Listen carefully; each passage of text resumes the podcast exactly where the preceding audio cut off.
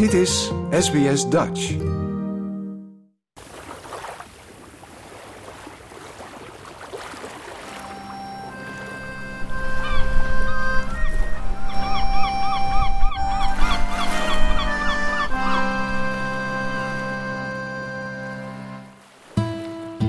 Dit is Aan Boord, de serie die je meeneemt op de eerste reizen van de VOC naar Australië.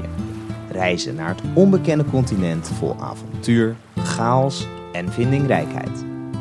Deze podcast is gemaakt voor SBS Dutch door Nina van Hattem en door mij, Frank Turkenburg. Elke aflevering nemen wij je samen met een expert mee aan boord bij een ander schip. Dit is aflevering 5, Sloepie en de Zeewijk. Een verhaal over onzekerheid, vindingrijkheid en zilver.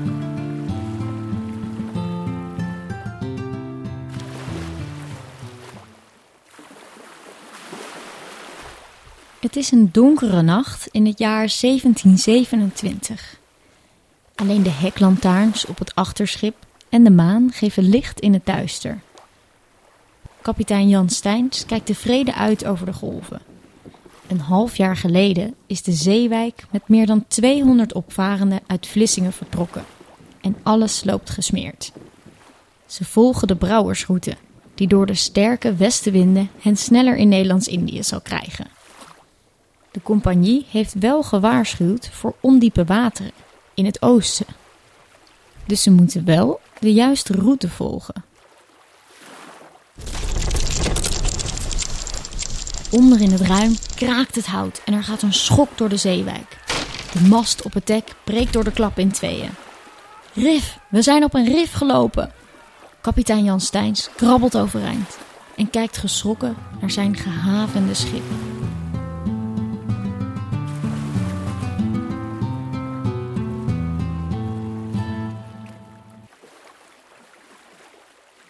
Kapitein Jan Steins loopt met zijn schip de Zeewijk vast in wat nu het Half Moon Reef heet. Vernoemd naar deze scheepsramp die plaatsvond in de schemer van de maan. De Verenigde Oost-Indische Compagnie wist dat het daar ondiep was. Maar kapitein Jan was te benieuwd naar Nieuw-Holland. Het stuk land wat later Australië zou gaan heten. Waarom ging de Zeewijk die kant op? En wat gebeurde er nadat het schip was gestrand? Dat weet Martijn Manders. Hij is maritiem archeoloog aan de Universiteit van Leiden en heeft jarenlang onderzoek gedaan naar de Zeewijk. Ik zoek hem op in Amersfoort. Hi, ik was op zoek naar Martijn. Ja, dat ben ik. Kijk, gevonden. Hoi, hallo. Hi. Goeiedag, kom binnen. Aangenaam. Nee, maar niet uit. Frank. Nou, de Zeewijk, die, eh, dat was een uh, spiegelretourschip. Een heel gespecialiseerd schip. Dat spiegelretourschip, het zegt het ook al. Hè? Het is, eh, er zijn twee dingen, spiegel en retour. retour is interessant, want dat zijn dus de schepen die heen en weer voeren van Nederland naar Nederlands-Indië. Dus je hebt, je hebt schepen met een ronde achterkant, hè, je hebt schepen met een platte achterkant. En die platte achterkant, dat, uh, nou, dat noemen ze dan de spiegel. En dan zit een raam in, is vaak heel mooi versierd. Sommigen zeggen ook wel dat, dat de, de, benaming van zo'n spiegelschip eigenlijk kwam vanwege de, de mooie versierde spiegels die men uh, vroeger had. Maar in ieder geval, het is een platte achterkant. Uh, en daardoor creëer je meer ruimte in het bovendek. En dat was nou precies hetgeen wat men wilde. Men wilde een schip hebben waar heel veel lading in kon. En men wilde schepen hebben waar dus ook heel veel personen in konden. Want dat was beide van, van belang voor de, voor de VOC. Nou, de Zeewijk zat 208 man op een schip van 145 voet. Dan moet je ongeveer denken aan zo'n 45 meter lengte. En uh, ze werd, als ze dan aankwam, werd ze volgeladen met uh, de goederen die wij in Nederland heel graag wilden hebben. Dat waren bijvoorbeeld uh, de specerijen, maar dat konden ook, kan ook porselein zijn bijvoorbeeld. Um, en op de heenweg ging dan vaak bouwmaterialen en geld. Er moest heel veel geld naar Nederlands-Indië toe om die handel op gang te houden. En dat geld dat was overwegend zilver, maar er werd ook wel goud vervoerd. En hoe is de Zeewijk dan in Australië terechtgekomen? Zo'n reis vanuit uh, ditmaal Zeeland, hè, want uh, de Zeewijk is vertrokken uit Vlissingen. Maar een belangrijke tussenstop in zo'n hele lange reis is Zuid-Afrika. En in Zuid-Afrika kan het zijn dat personeel uh, hier en daar vervangen wordt of aangevuld wordt als er uh, veel mensen uh, om het leven zijn gekomen. Ehm, daar wordt uh, voedsel ingeslagen, wat erg belangrijk is. Natuurlijk vooral ook vitamine, zodat er geen ziektes ontstaan. Dus uh, in, uh, op de Kaap de Hoop vindt dan een, een, een, stopplaats. En dat was bij Kaapstad in de buurt. Um, en wat dan, men dan vroeger deed in de eerste jaren, dan ging men vervolgens langs de oostkust van Afrika omhoog, langs India. Alleen dat langs de kust varen, dat had nogal wat problemen. Uh, of dat, dat, dat gaf nogal wat problemen. Uh, ten eerste had je, uh, zat je zo dicht tegen de kust aan dat het heel warm was. Dat je nog steeds last kon hebben van de muskieten. Uh, en uh, piraten waren een heel groot probleem. Maar toen kwam uh, Brouwers en die had een nieuwe route bedacht. En dat was direct van Kaap de Goede Hoop oost uitvaren tot wat we nu dan weten, het eilandje Amsterdam. en dan kon je recht omhoog en dan pakte je zo de straat van Sunda. En dan hoefde je alleen het hoekje nog maar om. En uh, dan zat je in Batavia. Enige echte probleem was dat men in die tijd helemaal uh, nog geen lengtegraden kon berekenen. Je kon wel hè, de, de, de, de breedtegraad kon je, uh, kon je pakken, maar voor de rest zat men, was men aan het navigeren op gegist bestek. Oftewel gokken. dus om en nabij zoveel daar in die buurt zitten we. Uh, en dat, um, uh, maar dan, dat moest je dan doen. En dan vervolgens moest je dus naar het noorden. Dan kan je je voorstellen dat als het niet al te nauwkeurig was, dat je ook nog wel eens iets te ver door kon schieten. Of iets te ver naar, naar het noorden, of uh, iets eerder naar het noorden ging. Maar dat te ver doorschieten, dat heeft voor sommige schepen nog wel wat consequenties gehad. Want dat betekende, hoe dichter je bij de kust van Australië terecht kwam, hoe risicovoller het ook was. Want er kwamen ondieptes in het spel. De zeewijk is dus te laat uh, omhoog gegaan, te laat naar het noorden toe gegaan en is recht op uh, wat we dan nu mooi Half Moon's Rift noemen, uh, geklapt. Uh, nou, je kan verwachten dat zo'n schip, hè, de, de, dat, dat, dat komt dan tegen zo'n uh, rif aan te liggen. En het zat net op het hoekje nog van het rif. Hè, dat er ook zomaar net langs kunnen schieten. Dat komt dan echt vastzitten. Dat, dat, dat, dat koraal, dat is nog redelijk slap. Hè? Dus daar, daar ram je met als, als schip, zo'n heel zwaar schip, ram je daar wel voor een deel doorheen. Maar komt dan ook wel weer knalvast te zitten. Um, en het zal ongetwijfeld lek gestoten zijn. Uh, maar omdat het op een rif ligt, zal het niet direct uh, wegzinken. Ja, dus uiteindelijk is een uh, deel van de bemanning met bootjes naar Gun Island gegaan. Dat is een, een, het eilandje het meest dichtbij. En een deel van de bemanning is ook gewoon gebleven aan boord van het schip.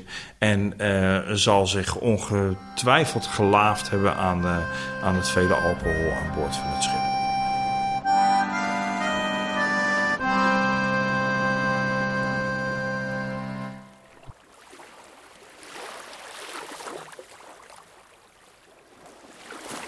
De bemanning zit vast op het rif, midden op zee.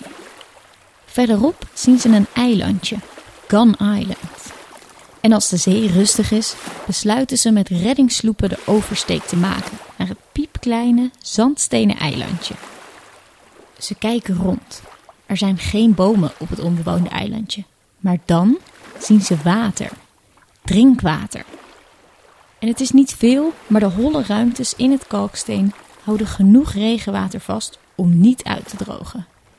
En om in leven te blijven, jagen ze op zeehonden en vogels. Met de reddingssloep gaan ze op en neer naar de zeewijk om bevoorrading uit het schip te halen. Kapitein Jan Steins kijkt bezorgd rond over het eiland.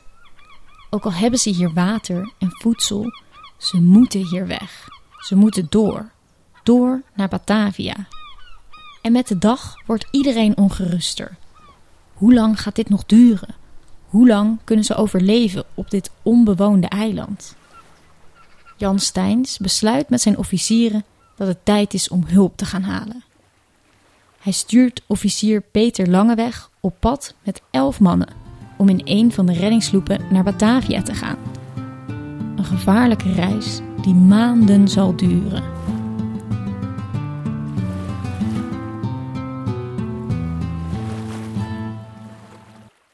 Klein groepje is vertrokken om hulp te halen. Maar de rest van de bemanning zit al meer dan een half jaar op het eiland.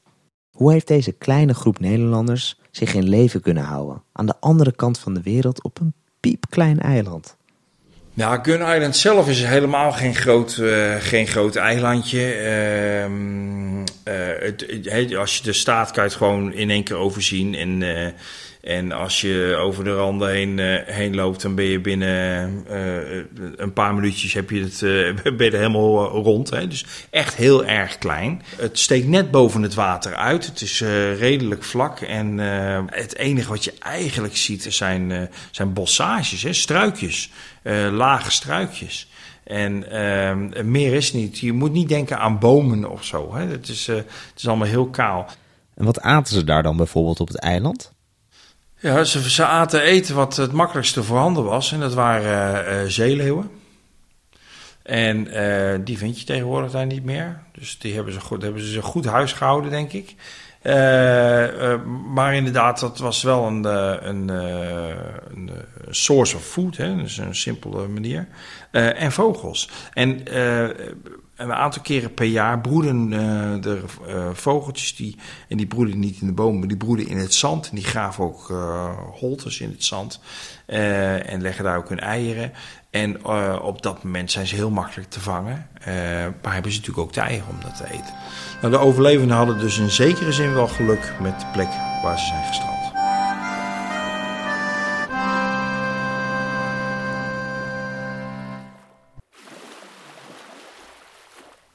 Na maanden wachten is er nog geen enkel teken van Peter Langeweg. Kapitein Steins vreest dat officier Peter niet meer terug zal komen. Hij kijkt om zich heen naar de bemanningsleden op het eiland. Iedereen is ijverig bezig. Een deel van de mannen zoekt naar water. En verderop jaagt een groepje op zeehonden. Het is tijd voor een nieuw plan. Jan Steins roept een paar mannen bij elkaar. We gaan een nieuw schip bouwen, zegt hij. Een laatste reddingspoging om levend hier vandaan te komen. De bemanningsleden gaan meteen aan de slag. Ze halen alle voorraden uit de zeewijk naar Gun Island en werken dag en nacht door.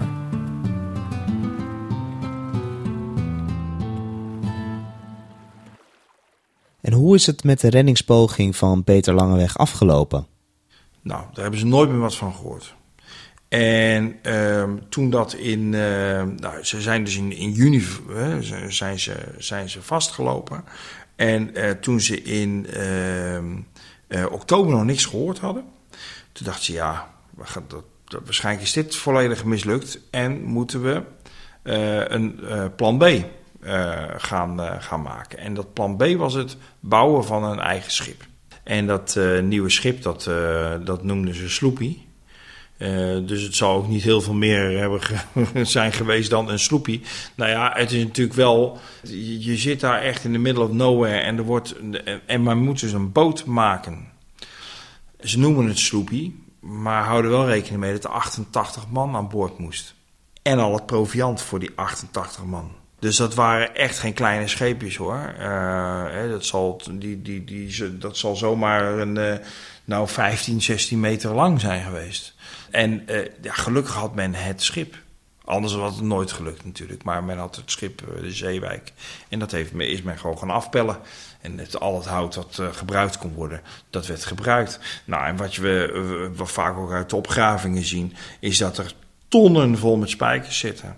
He, dus, uh, en uh, we hebben natuurlijk de aan boord. Ja, dat zijn, dat zijn jongens die er ook op getraind zijn om schepen te kunnen bouwen. Dus het, het vergt een hoop tijd. Maar je kan je wel voorstellen dat ze gewoon een goed schip in elkaar hebben kunnen, kunnen zetten. Niet zo'n zo'n zo'n Robinson Crusoe vlot met, een paar, met een paar van die bamboe eh, stokjes aan elkaar. Nee, er is, is echt wel een schip, gewoon een goed schip gebouwd. Daar ben ik van overtuigd.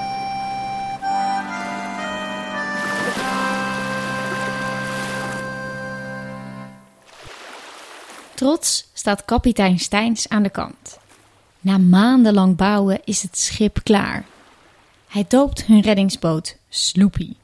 De bemanningsleden drinken de laatste flessen wijn uit de zeewijk en feesten tot diep in de nacht. Na tien maanden te hebben gebivakkeerd op het eiland, zien ze het. Batavia. En in het avondlicht zien ze de onmiskenbare lichten in de verte. De bemanning is uitzinnig blij.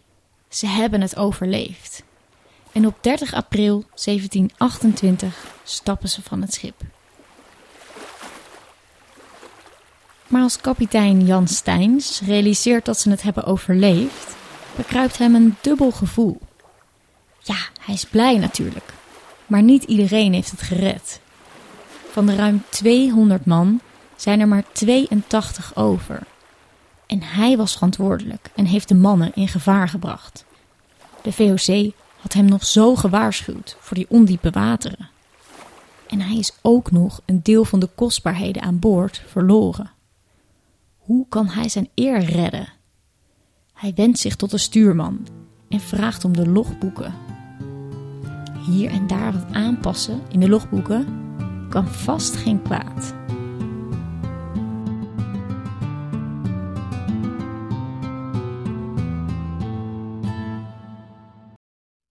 Na weken varen hè, zijn ze in dat sloepje zijn ze in Straatsunda aangekomen.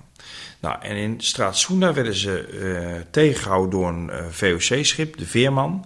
En dan denk, denk, je, nou, dat is mooi. Uh, goed, maar goed einde voor in ieder geval de 82 man. Want er waren er zes onderweg overleden. 22 man die daar zijn aangekomen.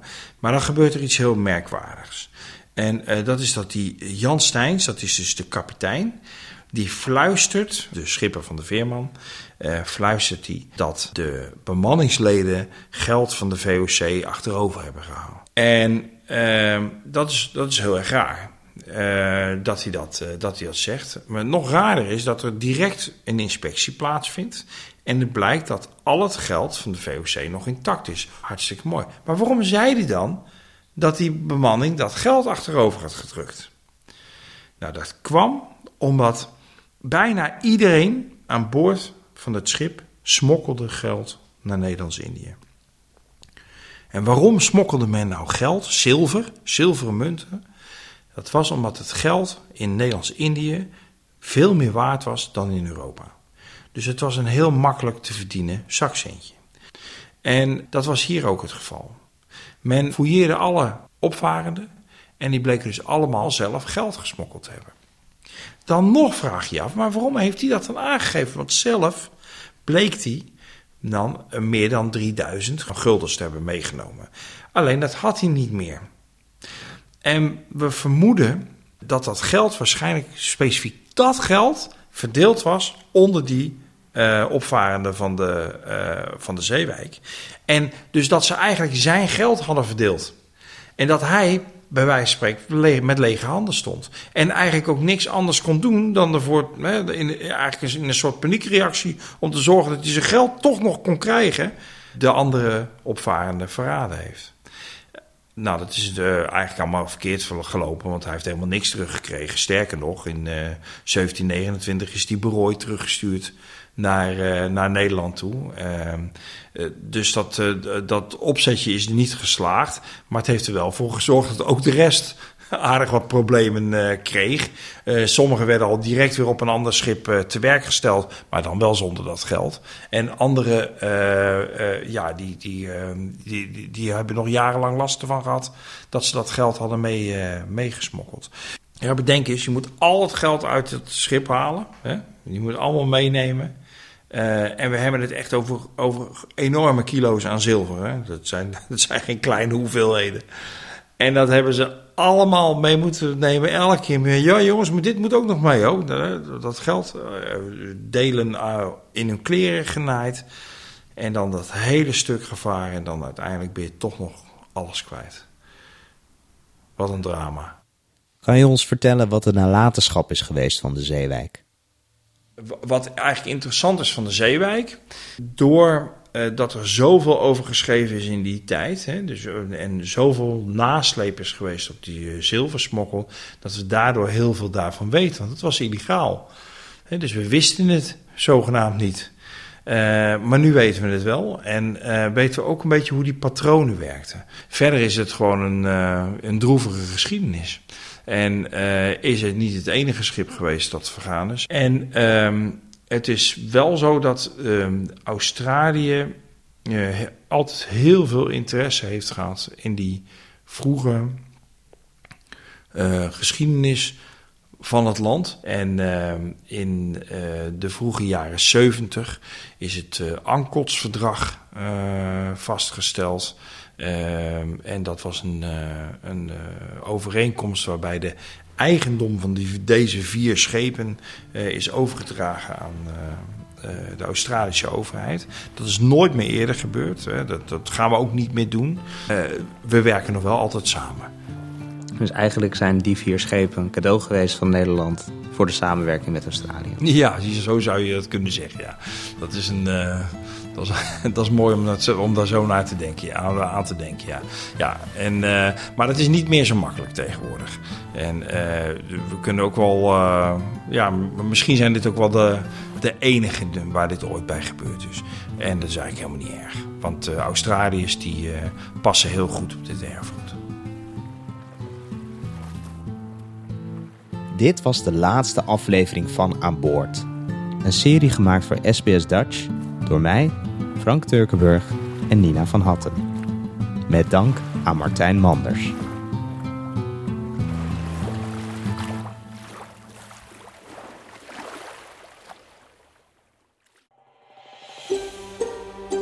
Wil je nog meer soortgelijke verhalen? Luister via Apple Podcasts, Google Podcasts, Spotify of waar je je podcasts dan ook vandaan haalt.